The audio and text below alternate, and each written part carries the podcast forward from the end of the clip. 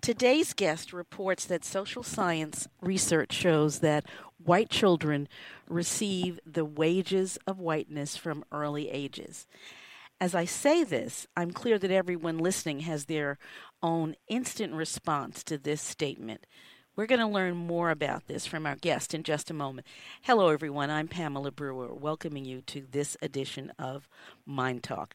Today's guest is Dr. Margaret Hagerman, and she is an assistant professor of sociology at Mississippi State University and the author of White Kids Growing Up with Privilege in a Racially Divided America. Dr. Hagerman, welcome. Thank you. So, the first question is why this book and why now? Sure. So when I was in graduate school, I was doing all kinds of reading of articles written about the really important subject of racial socialization. And what that really refers to is all of the different ways that families communicate ideas, and particularly parents, to children about race. Most of that research focuses on how parents who are raising children of color, and in particularly African American children, are preparing their kids for potential racism in their future, acts of discrimination, prejudice, and so forth. Um, and so I found that research really interesting and really important. Um, and there's, you know, especially in this current moment, although I think probably for a long time. Um, but I was really curious about how it is that white children are also learning about race in the context of their families. And so I decided to do a research study, um, which is what this book is um, based upon. And and you make it clear pretty early on that you have not written a book about middle class or working class white families. Why is that, and why is that important? Why did you make the distinction? That's a great question. Um, and my reasoning for why I decided to choose families to study that were upper middle class or affluent, um, meaning that they had high paying jobs, they had high levels of education, and they owned single family homes um, that were quite, in some cases quite um, you know valuable. Um, but the reason that I wanted to study these families was because these parents have virtually you know any choice for the most part available to them about things like schools and neighborhoods and vacations and extracurriculars. And so I wanted to see like when parents are faced with all of these different options, you know, in terms of setting up their child's life, what choices do they make and how are those choices connected to their own understandings of race? Um, and so that was one of the reasons that I that I chose this group. I also, you know, recognize that the research shows that often children who grow up in, in families of wealth and, and economic privilege uh, go on to, you know, be adults that have economic privilege um, later on. And so I also thought it'd be interesting to study how children who, you know, likely will be in powerful positions in the future, how they are learning about privilege in their youth. And did you find that the children took their learnings of their youth into their adulthood and continued with their own children? Well, I went back and so I, the, the, the kids in my study were in middle school um, when I did this two-year ethnography where I lived in the community. I took care of some of these children in terms of you know child care. Um, I spent lots of time with them. But then I also did go back when they were in high school and re-interviewed a segment of them. Um, and so I haven't, you know, followed them yet again. Um, they're all, all in college now. Um, but I did see that some of the ideas that were present, many of the ideas that were present for these kids in middle school, I saw them, um, those ideas even more cemented as they were getting older and as they were in high school. Um, so I do think that there's a lot that is happening in early ages that sort of, you know, gets gets reproduced into the future and really shapes how people are understanding the social world around them. Well, if you do go back and um, work with them again post college, let me be the first, if I am, to say, please come back and let us know what you find. sure. Okay. okay. So let's talk about how upper income white children learn about race. And let's say that they are living with a family that sees themselves as racially conscious, not biased, not prejudiced. What do those children learn about race from those? Sure. So I think it's important to note that in my research, I found that none of the parents wanted to raise children who were bigoted or explicitly racist or anything like that. So they all told me that they wanted to raise children who were um, not racist. and that was important to them. But as you sort of allude to, you know, some of the parents were more committed and invested in raising children that would either challenge racism or at least be able to recognize racism, while other families were more interested in raising quote unquote colorblind children. And so for that first group of parents who were really invested in trying to teach their children, you know, strategies to resist racism and challenge racism, um, they were much more committed to living in neighborhoods that were um, either racially or economically integrated, or in the case of many of the families, in a in a white neighborhood, predominantly white neighborhood that was located within relative proxim- close proximity to a predominantly black neighborhood, meaning that their children then attended public schools that were racially integrated. Um, these parents talked a lot about current events involving race and the media um, in public, you know, kind of discourse. Um, but they also provided their children with books about um, racism and documentaries and other forms of, of media. Um, so, uh, you know, certainly these parents still conveyed some messages to their children um, that their kids were, you know, perhaps better than other kids or, or more um, that they were that they you know were smarter or those kinds of things but they they you know at least in talking with them they were they told me they were very committed to raising kids that were anti-racist. Um, you you shared a story um, of a drive you took with Edward, um, and and he wanted to go to McDonald's. So, um, no comment on McDonald's and the and the um, value of of the meal. you learned a lot about Edward just during that drive. Tell us what you learned. So we were driving um, back from his hockey practice or you know extracurricular activities, and we stopped at this McDonald's, and I was relatively new to the community. I had no idea that different McDonald's had different meanings. You know, um, like you, I try to avoid McDonald's. Um, but so he he asked to go to McDonald's, and I just stopped at the you know closest one that I saw as we were driving along, and you know he he was looking out the window, and so I noticed him looking out the window, and then he was looking at this group of kids that were getting off the school bus and they had backpacks and they were wearing the same kind of clothes that he wears and they were throwing snowballs at each other um, and this was something, of course, that I've seen him do with his friends, you know, recently. And so he told me that we must not be in a very good neighborhood. And I was like really struck by that. And then I realized that he was looking at children who were African American. And so looking at these kids getting off the school bus, somehow that, you know, was a signal to him that we were not in a good neighborhood. Um, and then he also followed up by saying that his mom said that this wasn't a good neighborhood, and they don't they don't go to this McDonald's because it's in this neighborhood. Um, and so it was a striking moment where you know he was observing the world around him and coming up with his own ideas, um, maybe shaped by his parents' ideas, but nonetheless in that moment his parents weren't there, and he was interpreting something about race. And how old was Edward? Um, he was 11 or 12. Yeah. Okay. So really a young child, but certainly a child uh, very much old enough to understand that there is race and racism in the world, even if he doesn't know how to define it. Absolutely. And what was interesting was that a few weeks prior, when I had been interviewing him for this project, he told me that racism is no longer a problem in America and that we don't have racism. And yet, it was really interesting to see him in his everyday life you know, you, you know, sort of draw upon racial understandings um, that he had developed. So it was, it was interesting to, to note that sort of um, difference, you know, between one day and the next. You talked about some parents who were striving to bring up colorblind children. What was your sense of those parents and that approach?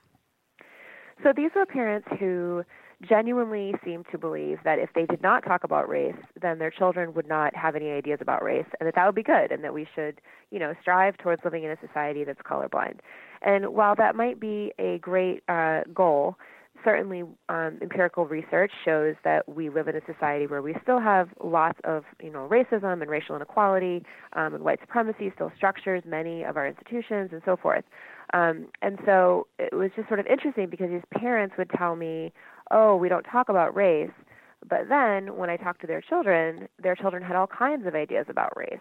Um, so simply not talking about race is not going to somehow buffer your children from, you know, coming up with ideas about race because they live in a society where, like I said, you know, they look out the window and they see patterns. You know, they watch TV and they see patterns. Um, and so, you know, it was interesting that these children they actually had a lot of anxieties and questions about race that they felt like they couldn't really talk about with their with their families um, because the subject was almost taboo in a way. So clearly, it underscores the fact, uncomfortable though it may be, that not talking to I was going to say children, but certainly not talking in general about things that are sort of in your face doesn't make them go away. It kind of complicates whatever the issue is that much more so. Absolutely. And I think it's actually dangerous because I noticed that the, there were occasions where kids were actually trying to figure out the social world between, you know, amongst themselves and they were coming up with answers that were, you know, just flat out wrong. Um, and, you know, like, like why you know why are there so many black you know ath- um, um, NBA players? And the answer being, oh, well, black people must have extra muscles in their legs that allow them to be so athletically successful, um, which we know is completely wrong and actually is connected to a long history of, you know, scientific racism and, but, you know, so, um, you know, it was, it's problematic in that if you don't talk about it, then the children are coming up with these ideas, um, maybe getting these ideas from places in the media or wherever, you know, and so I think, yeah, I think that not talking about it is actually, it's not just you know, ignoring problems, it's also maybe even exacerbating them. We're going to take a break, but when we come back, I'd like to talk to you just for a moment. You you reference um, uh, political two political science scientists who have said that prejudice is an acquired taste, and I'd like to talk to you a little bit more about that when we return, folks. My name is Pamela Brewer. You're listening to Mind Talk, and I'm having a conversation with Dr. Margaret Hagerman, who is the author of white kids growing up with privilege in a racially divided America. We will be right back.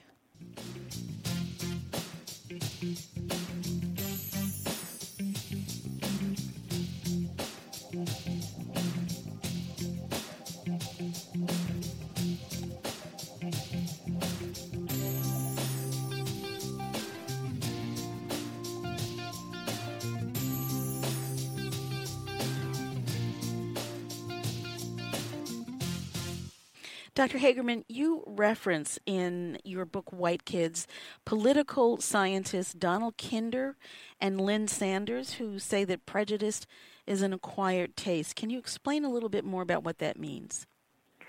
Sure. So um, the, I'm writing about this in the beginning of my book to sort of talk about some of the gaps in the research literature. Um, and so, yeah, so scholars like Kinder and Sanders are writing about about prejudice as an acquired taste, and there's some other social psychologists that talk about, you know, how it is that that young people, um, or not really how, but they just assume that cultural values are acquired in childhood. Um, and so, what I'm trying to get at here is that while certainly I agree that with this research, there's very little sort of empirical analysis of how this process actually works. Like, how, like we all know that children are learning about the world when they're young, but how does it actually work? Like, how? Do, what are the mechanisms at play? And um, for example, in my research, you know, I was really interested in whether what parents said to their kids um, about race was as impactful as the things that children were observing through their interactions with others or through the schools they went to or the neighborhoods they lived in and so forth. So so I'm drawing on that on, on these um, this other scholarship that's really important, but but po- pointing out that we need to have some real research in this area. We can't just make assumptions that this process happens um, without actually having data. Did you find that there were areas or topics that parents who saw themselves as not being racist and teaching their children the same. But did you find that there were things and uh, thoughts that they would routinely share with their children unknowingly, sort of unconsciously? Yes, so I think the classic example, and Beverly Tatum talks about this in her great book, um, Why Are All the Black Kids Sitting Together in the Cafeteria? Um, but this sort of classic example of locking the car doors in certain driving through certain neighborhoods. Um, so it can be sort of subtle things, nothing is said, but something like a behavior. Um, but I also noticed in my research, lots of times parents would use coded language, racially coded language. Um, I also noticed times where parents would um, you know engage in behaviors that they didn't think were contributing to their children's understandings of race but you know, like mocking the names of black children or sort of um, you know, making fun of black mothers at the school, you know, so there were all kinds of things that were I, I thought were much more explicit. Um, but they didn't certainly didn't see that as um, a problem. Um, I talk in particular. I think the best example is probably at this private pool where um, they're, they're, the, the kids are participating in this thing called water ballet, um, and they're dancing to Beyonce, and the moms who I'm sitting with in the in the crowd are talking about quote unquote ghetto booties and you know this in this way that just seems like oh this is so fun and funny um and yet it's you know it's obviously objectifying black women's bodies and you know a whole a whole host of other um you know in my opinion at least racist messages and they were reproducing that language with their own daughters um, and so I found that moment really striking. And these are parents, again, that don't believe that they are communicating anything about race to their children. Um, but I, I just didn't see it that way in the, when I was analyzing my data. When you say that there was some racially coded language uh, that you would observe parents using, can you give us an example of some of the things you heard? Sure. So obviously, I hate you know repeating some of this, but um, you know, like there was one mom who I was interviewing who was talking about, you know, how her tax dollars shouldn't go to pay for moms with their fingernails out to here and sort of like indicating long, you know, fingernails. Um, which she's never saying anything about race in that comment, but she certainly is trying to imply something about you know black women or, or Latina women in, in that comment.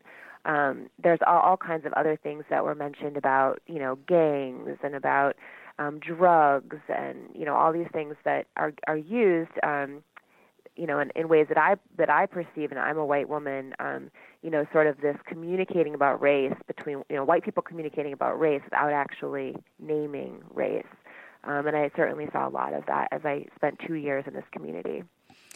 You know, I can hear some folks um, with my crystal ball. I can hear some folks who are listening to us now saying, "Oh my gosh, now I got to worry about everything I say to my kid.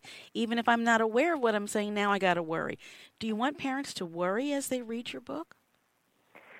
No, I definitely don't want parents to worry. Um, but I do think that we collectively um, need to think as members of a democracy um, about whether or not our values are matching onto our behaviors. And so when you know when when people say things like they value equal opportunity or they value fairness, you know, thinking really carefully about whether or not you know your parenting decisions or you know even if you're not a parent, just your everyday decisions, you know, do those decisions really map onto those values that you that you profess?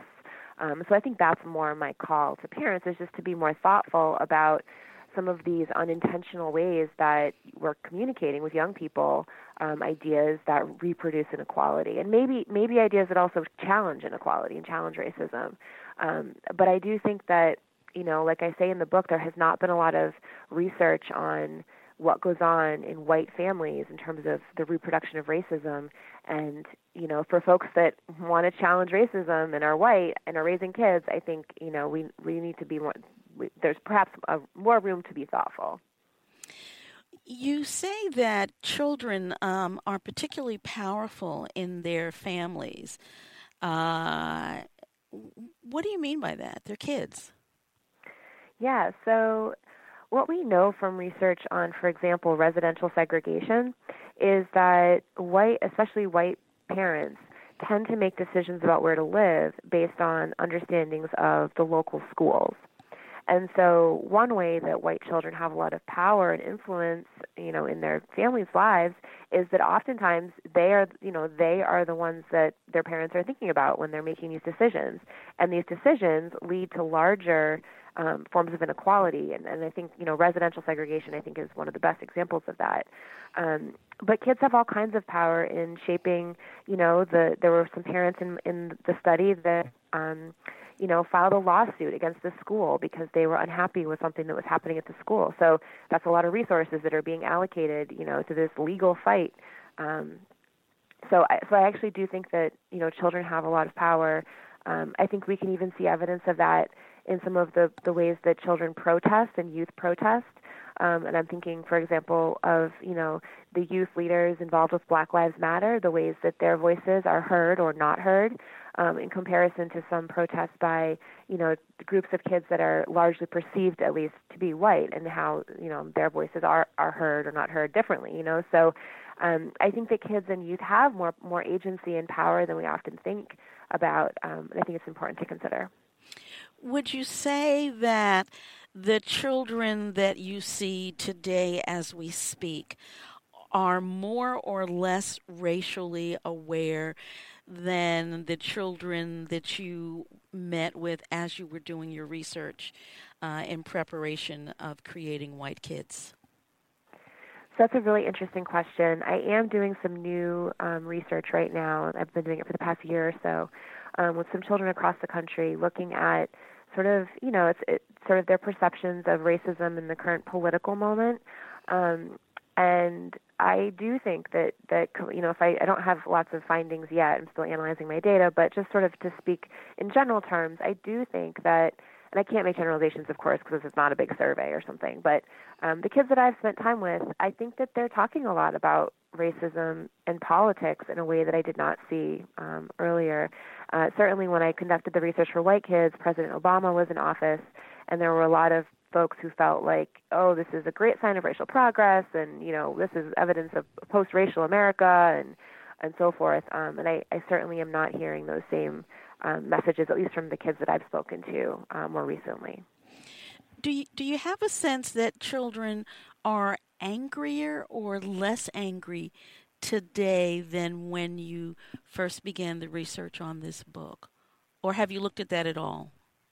You know, it's interesting, and, and again, it's hard for me to really draw comparisons because my sample size is so small. But um, I have spoken to a number of kids, and, and I think one important difference with this new research is that I'm looking at I'm, I'm interviewing children across different racial groups, um, and certainly I have talked to a number of children of color, in particular, um, some Latinx or Hispanic kids who um, are have expressed some really uh, strong and I would I would even go to say maybe angry or really more scared um, ideas about some of the immigration policies that are going on, um, some of the you know other political um, uh, events of recent um, months. So yeah, I, I, I'm really interested in this work, and again, I'm I'm still just getting the data collected, but certainly I think there are some other folks that are doing some research, and we're finding that this current moment is impacting young people, and you know I think that that can be um, we need to think about strategies for helping kids navigate this particular moment.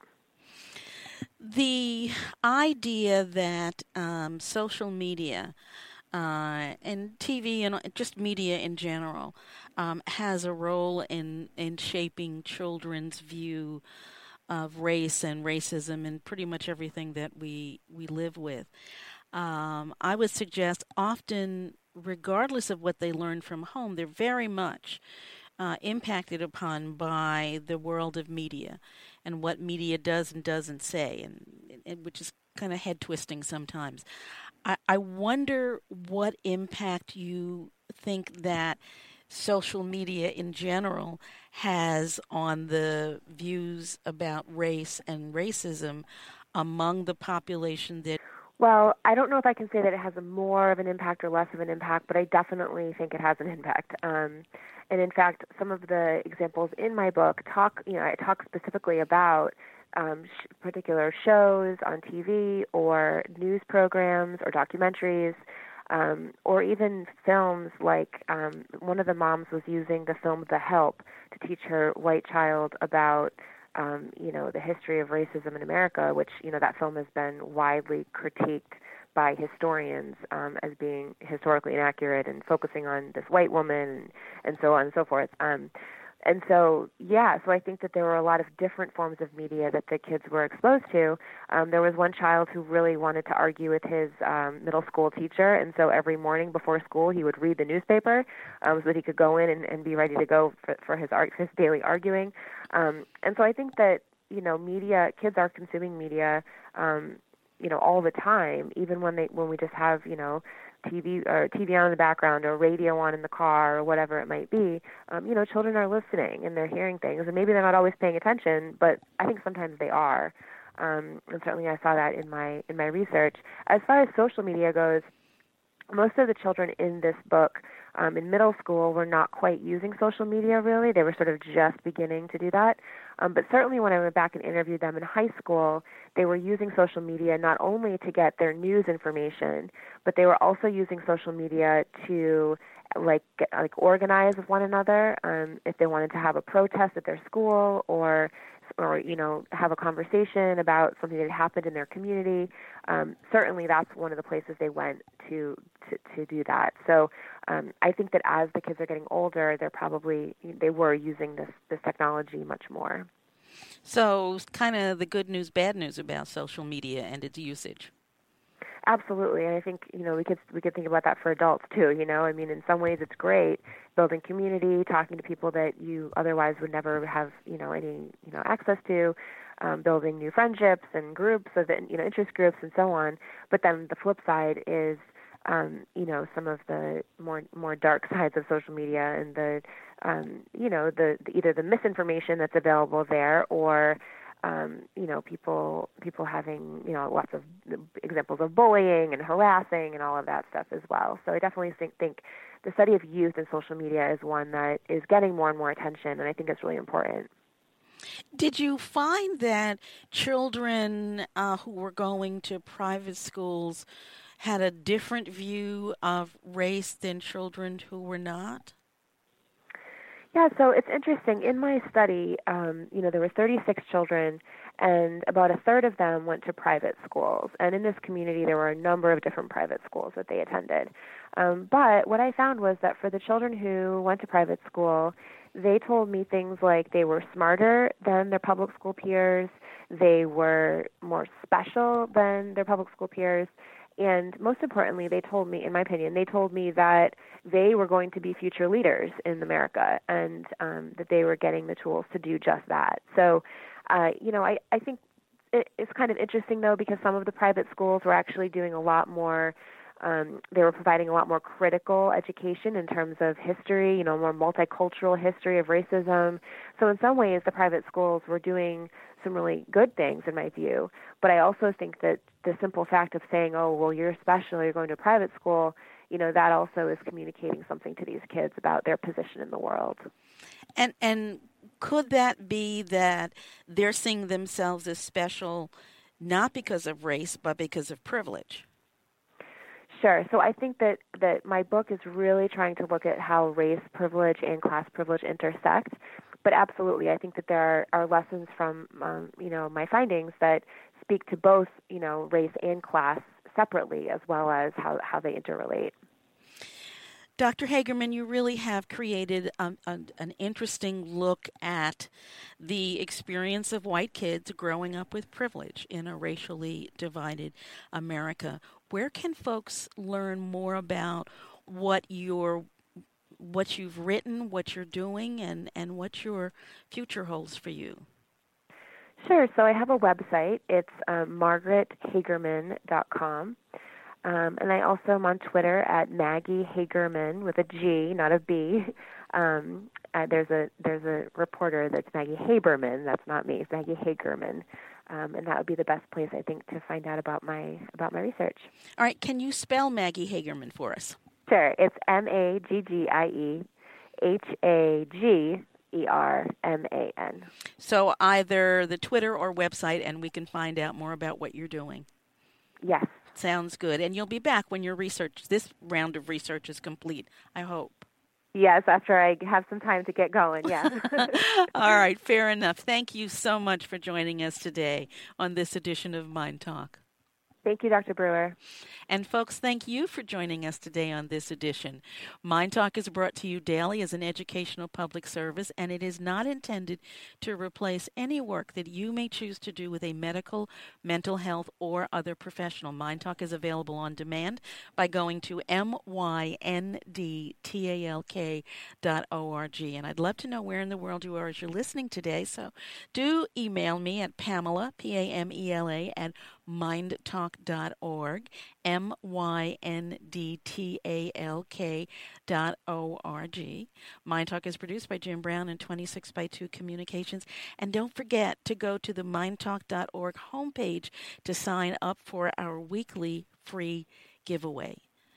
Remember always, folks, if it's unacceptable, it's unacceptable. Take care.